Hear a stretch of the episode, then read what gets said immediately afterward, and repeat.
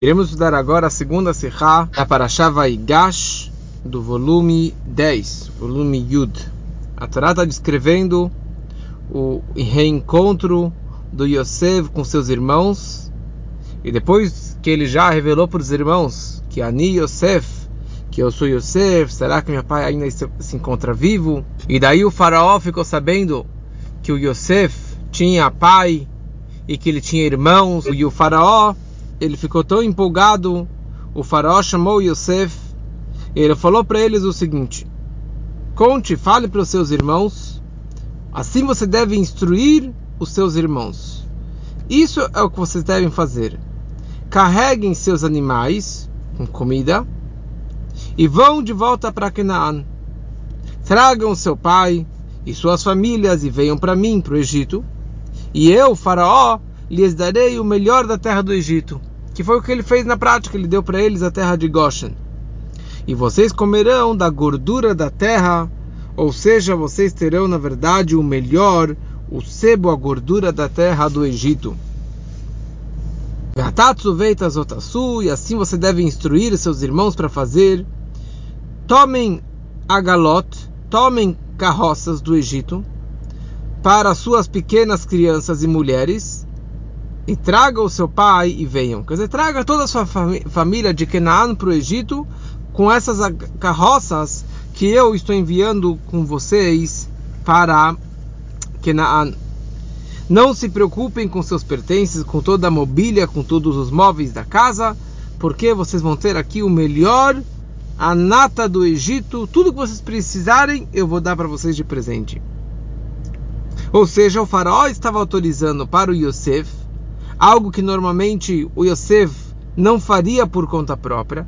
Ou seja, o Yosef ele nunca pegava nada do faraó para o seu usufruto, apesar que ele tinha o direito e o poder de fazer o que ele bem quisesse no Egito inteiro, mas para si ele nunca fazia nada. E o faraó sabia disso.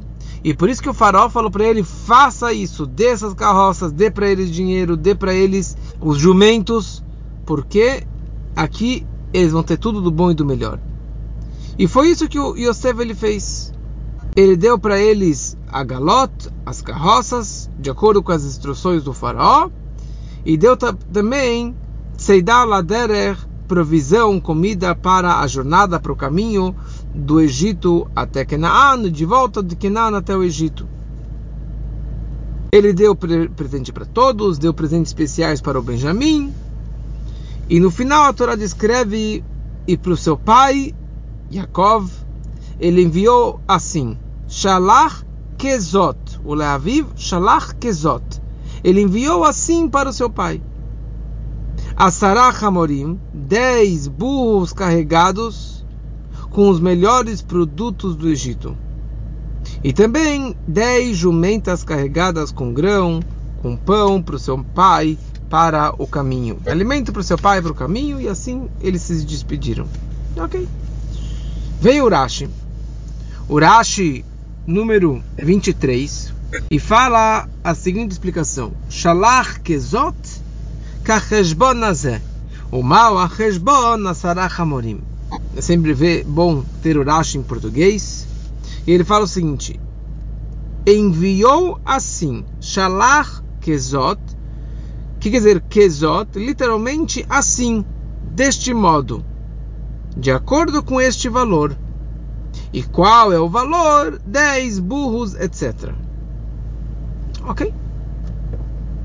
Você vê se Rashi, primeira coisa, qual é a pergunta do Rashi? O que o Rashi quer explicar? E ele fala uma frase muito assim, que continua não clara, que Hashbonas é ou seja, de, de acordo com este valor. E qual é o valor? Os dez jumentos que a Torá já descreve. O que o Urashi me acrescentou aqui? Eu não sei.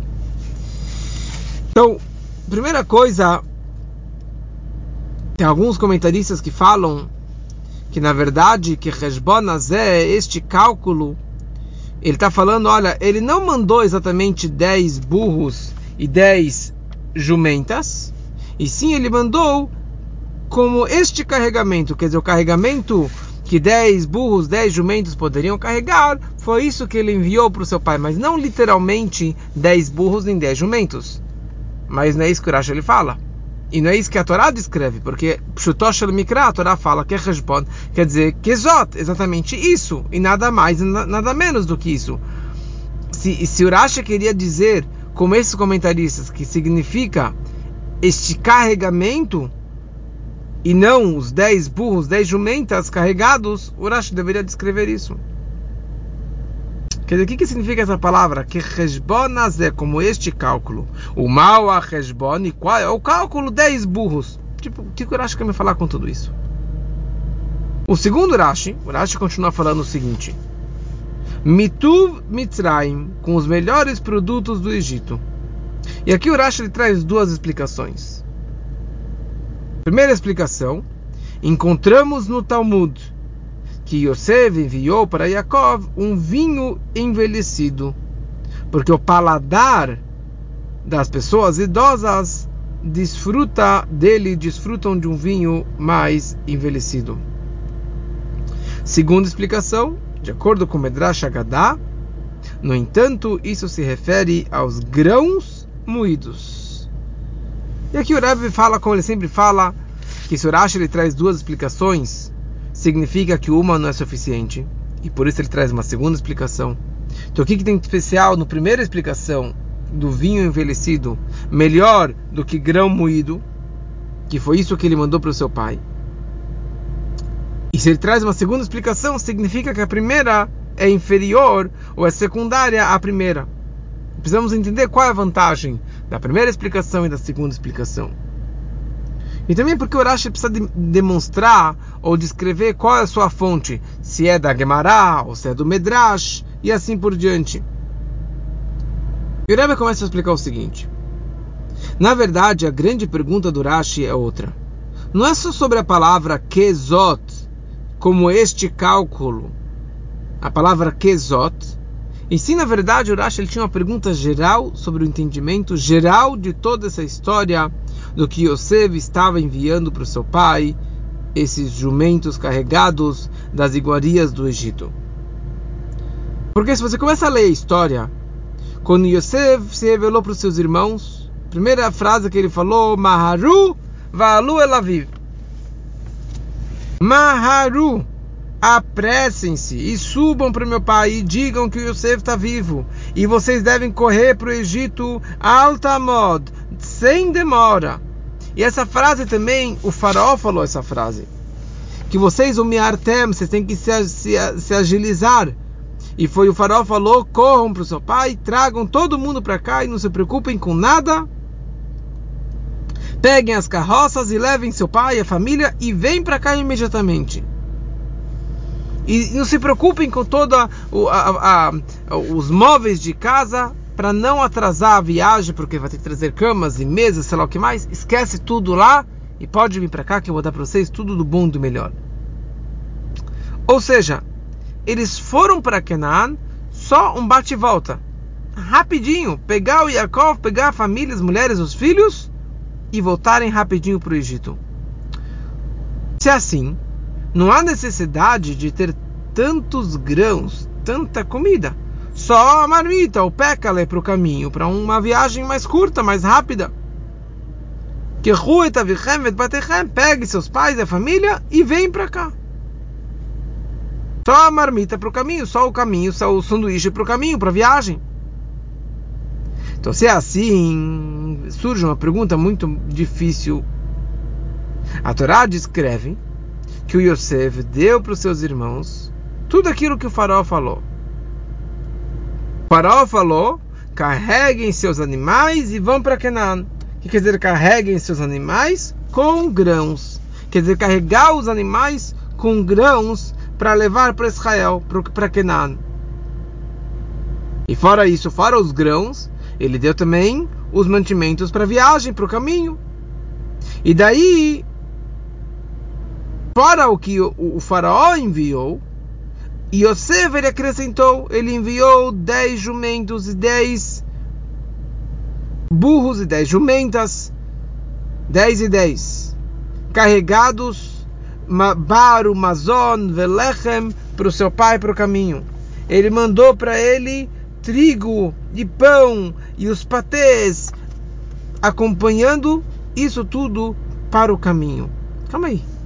Toda essa comida, todo esse caminhão de, de mantimentos só para algumas semanas de viagem, de ida e de volta? Por que tudo isso? Se a questão era para fazer rápido e não para trazer nada do Egito, de Israel para o Egito, então para que mandar toda essa comida para Israel? Então, para responder isso, a primeira coisa, o Rashi ele fala uma, uma, uma frase muito simples. Shalach kezot. Kezot significa deste modo, de acordo com este valor. Com este valor, e qual é o valor? 10 burros. Ou seja, o Rashi está explicando aqui para a gente uma coisa muito simples. Sabe o que, que o Yosef ele enviou? E Yosef ele enviou exatamente aquilo o que o faraó enviou. Quando o faraó ficou sabendo que o Yosef ele tem um pai vivo, que o Yosef ele tem irmãos, o faraó amava Yosef. Yosef salvou o Egito. Ele falou: quem é um homem tão, sagra, tão inteligente como Yosef? Não existe isso. E por isso que ele virou o vice-rei do Egito. Então, na hora que ele descobriu que Yosef tem irmãos e que ele tem um pai, então o carinho que ele tinha em relação ao Yosef, ele despertou também em relação à família do Yosef. E por isso que ele enviou, falou para Yosef: mande um presente para o seu pai. Mande lá os jumentos carregados, os burros carregados com mantimentos para o seu pai. Esse aqui é o presente. Na verdade, é um presente meu, mas que seja um presente teu, Jacob, para sua família. Ou seja, o faraó enviou 10 burros carregados. Então o que, que Yosef ele fez? Shalach Kezot, ele mandou exatamente a mesma coisa. Se o faraó mandou para o meu pai, então Calva Homer muito mais que eu preciso mandar pelo meu pai. E eu preciso mandar mais do que, do que o faraó enviou. E por isso o faraó mandou 10 burros. Então, fora os 10 burros que eu vou mandar do meu próprio bolso, eu vou mandar mais ainda, mais 10 jumentas, para ser um presente mais caprichado do que o presente do que o faraó. Ou seja, o faraó mandou 10 e Yosef ele mandou 20. Ao total seriam 30 jumentos carregados de comidas para eles, como um presente, como o mataná. Não para parnassá, não para sustento, não para eles comerem no caminho, mas como demonstração de carinho pelo Yaakov Avino. E por isso que o Rashi escreve Shalach, Shalach significa que Yosef ele mandou por conta própria do seu próprio dinheiro, do seu próprio poder, sem a ordem do que do faraó ter ordenado a ele a fazer isso. E daí o Rashi ele fala, e qual é o cálculo? Quanto que ele mandou? 10 burros. É interessante porque que ele enviou só 10, se eram 11 irmãos que estavam lá. Fora Yosef, eram os 11 irmãos estavam lá. Benjamin, Shimon, estavam todos juntos. Mas na verdade, quando os os irmãos voltaram para o Egito para a segunda vez, só tinham dez irmãos. Porque o Shimon estava preso, o Yosef já estava no Egito. Então vieram todos os irmãos, menos Shimon e Yosef. Então são dez. Então se são dez, então por isso que eram dez jumentos.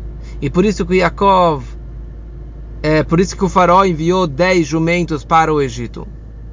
E por isso que o Yosef também mandou os dez jumentos, o mesmo cálculo, Shalach Kezot, quer dizer, exatamente este cálculo em é, direção de Israel para o seu pai. E isso, na verdade, era tudo como um presente, não como obrigação, e não como sobrevivência, e sim como um presente para o Yaakov. Então, para que, para que fosse um presente caprichado, então, na verdade, era tudo para fazer um cavoda vivo, em honra do seu pai, em honra do, seu, do, do Yaakov. Então, por isso que ele mandou as iguarias do Egito. Então, fala Urashi qual que é a iguaria? Duas explicações. Uma, um vinho envelhecido, que aqui é bom para o paladar dos idosos, que ele desfruta, desfruta disso. Quer dizer que era, ele mandou isso aqui para que fosse um prazer para o seu pai. Mas a palavra que a Torá descreve Mituv Mitzrayim, as iguarias, os melhores produtos do Egito. Calma aí, Egito, desde quando que tem vinho do Egito? Vinho vem de Israel, Israel que é a terra das do, do, da, da uva, das frutas. Egito é a terra dos grãos e não a terra de frutas. E por isso que o Rashi ele fala, olha, isso aqui a Gemara descreve. Apesar que não combina exatamente com as palavras e a lógica da explicação da Torá, mas a Gemara descreve que por honra do seu pai, ele enviou um vinho envelhecido.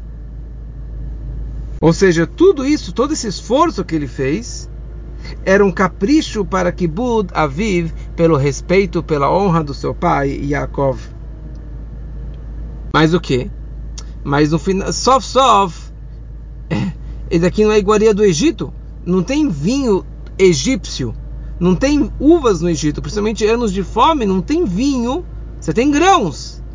E por isso o Rashi traz uma segunda explicação. Fala o Medrash Agadá, grãos moídos grãos moídos, que é grãos que tem no Egito bastante, que foi isso que Yosef ele juntou todo, todos esses anos. E isso era uma comida chique no Egito. Então isso aqui é óbvio que ele mandou isso aqui de presente para o seu pai, como como como um, um cavalo que ele estava dando para o Yaakov. Mas Rashi ele fala isso aqui como uma segunda explicação. Por que como segunda explicação? Já que isso aqui é não é uma iguaria, não é algo caprichado. Então por isso ele traz como uma segunda explicação, quer dizer, não é algo chique. Por isso que ele coloca isso como uma segunda explicação e não como uma primeira explicação. E aqui o Rebbe fala uma coisa muito, muito bonita. O Rebbe fala o seguinte: na verdade, Yosef ele sabia que quando os irmãos chegarem em Canaan, e avisarem para o Yaakov que está sentado de luto por 22 anos. Olha, papai, escuta uma coisa. Ó, Yosef Rai, Yosef ainda está vivo e ele é o rei do Egito, vice-rei do Egito. A primeira reação do Yaakov vai ser um sentimento de sofrimento. Calma aí. Vocês falaram que ele estava morto. Agora você falou que ele está vivo? Então, como que ele caiu para o Egito? Ah, vocês venderam ele? Vocês me mentiram? Então ele ia ficar muito bravo com os irmãos, com os filhos.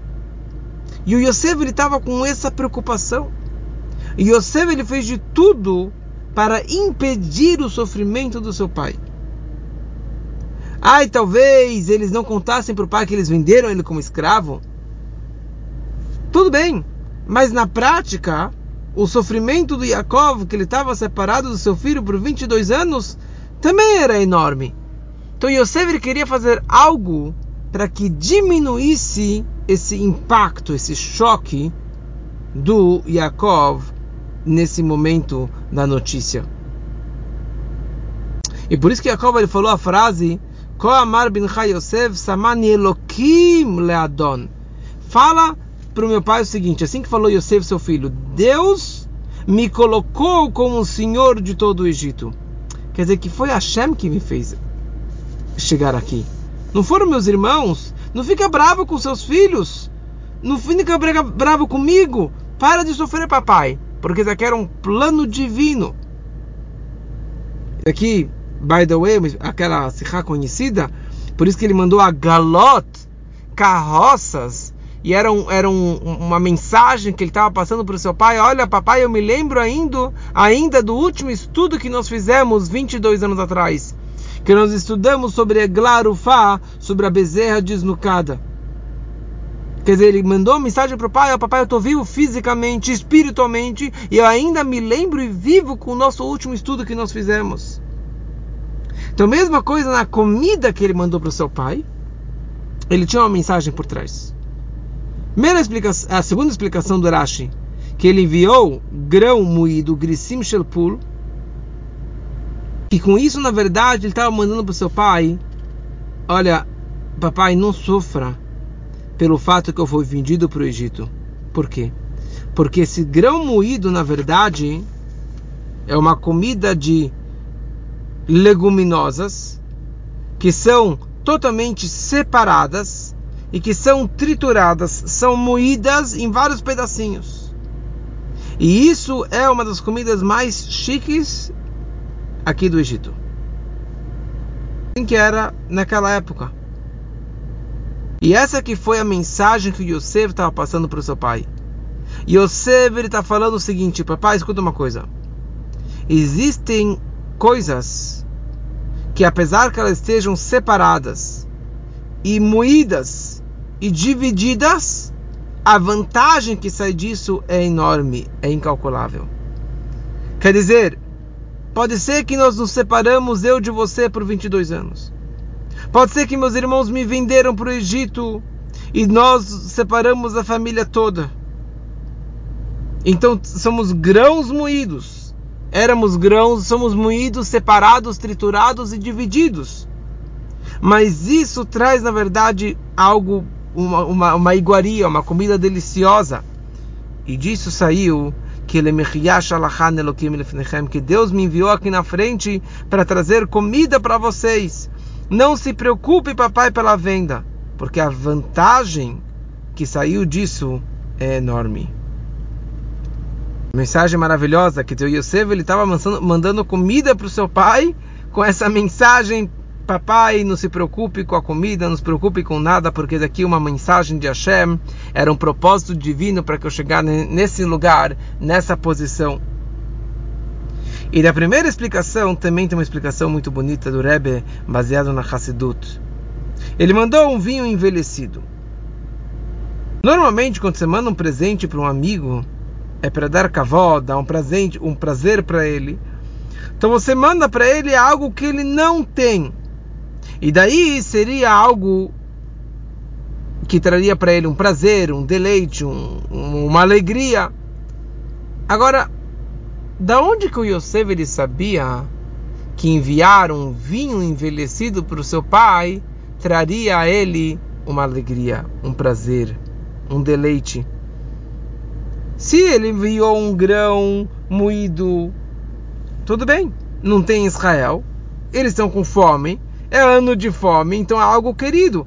Agora, mandar um vinho envelhecido, quem disse? De onde Yosef sabia que o pai dele iria gostar tanto desse vinho envelhecido? Só que na verdade o Urash já explicou isso aqui lá para trás para gente. O Urash falou para gente que eles beberam juntos, na paraxá anterior, na paraxá Meketz, que os irmãos eles beberam e se embriagaram. Fala Urashi, desde o dia que eles venderam Yosef, eles nunca beberam vinho. Nem eles e nem o Yosef bebeu vinho. E naquele dia, sem saberem que ainda estavam com seu próprio irmão, todos beberam e se divertiram junto com Yosef. Ou seja, durante 22 anos, eles não beberam vinho. Se eles beberam vinho, com certeza que o Yaakov, o pai que estava sofrendo, que estava de luto 22 anos, com certeza que ele não bebeu vinho 22 anos. E agora, quando Yosef está oferecendo vinho para o seu pai, um vinho envelhecido, com certeza que ele iria curtir um vinho que 22 anos ele não bebeu do vinho. E Yosef está mandando para ele e falou: Papai, Lechaim, papai, fica feliz, eu estou vivo, vamos celebrar. Isso é algo que 22 anos você não testou, você não, não, não experimentou. E por que um bem, um vinho envelhecido? Da onde que Yosef ele tinha esse vinho envelhecido? Yosef ele estava mandando uma mensagem para o seu pai, a seguinte mensagem: Papai, saiba que eu estava no Egito 22 anos, mas eu nunca perdi o meu bitachon em Hashem eu nunca perdi a minha fé e esperança que um dia eu iria me reencontrar com o Senhor. Apesar que eu 22 anos não bebi vinho, mas eu guardei um balde, uma garrafa de vinho comigo 22 anos. A tal ponto que ele se transformou num vinho envelhecido. Para quê? Para que naquele dia tão especial que nós nos voltássemos a nos reencontrar, você nós iríamos beber vinho desse, beber desse vinho. Olha só a fé que o Yosef ele tinha 22 anos ele guardou um vinho. E aqui nós temos duas mensagens para a nossa vida. Quando a pessoa está numa situação de aperto, de Egito que é aperto, e limitações do mundo, preocupações mundanas e do que está acontecendo tudo ao redor dele, tudo que atrapalha ele do, da Avodat Hashem, no serviço divino, a pessoa não pode perder as, as esperanças. Pelo contrário, ele tem que fortalecer o seu bitachon em Hashem E com certeza Hashem vai dar para ele sucesso nos assuntos mundanos, que o mundano não atrapalhe e não obscure os seus assuntos de Torá e de mitzvot. E mais uma lição, Yosef ele mandou presentes para o seu pai. Apesar que o faraó não ordenou que ele enviasse isso para o seu pai, mas ele mandou mais do que o faraó pediu para ele. Ele mandou por conta própria. E ele não pediu permissão para o faraó. Ele mandou por conta própria. Por quê? Porque no momento que chegou uma hora de mitzvah, de fazer que Budavaem, de respeitar o seu pai, de mandar presentes e carinho e, e mensagens de conforto ao seu pai, ele não se importou com o faraó e ele fez a mitzvah com todo o capricho. Assim também na nossa vida. Quando você tem um assunto de uma Torá e de mitzvot, não se preocupe com o que o mundo fala, o que as limitações e que o mundano, que os goim eles falam, o que o faraó ele fala, faça exatamente o que a mitzvah precisa fazer. A mitzvah que precisa ser feita e faça a mitzvah com capricho total e do, da melhor forma possível. E através desse comportamento, nós teremos sucesso em Torah e Mitzvot, não somente em Torah e Mitzvot, mas também nos assuntos materiais, que assim seja para todos, se Deus quiser.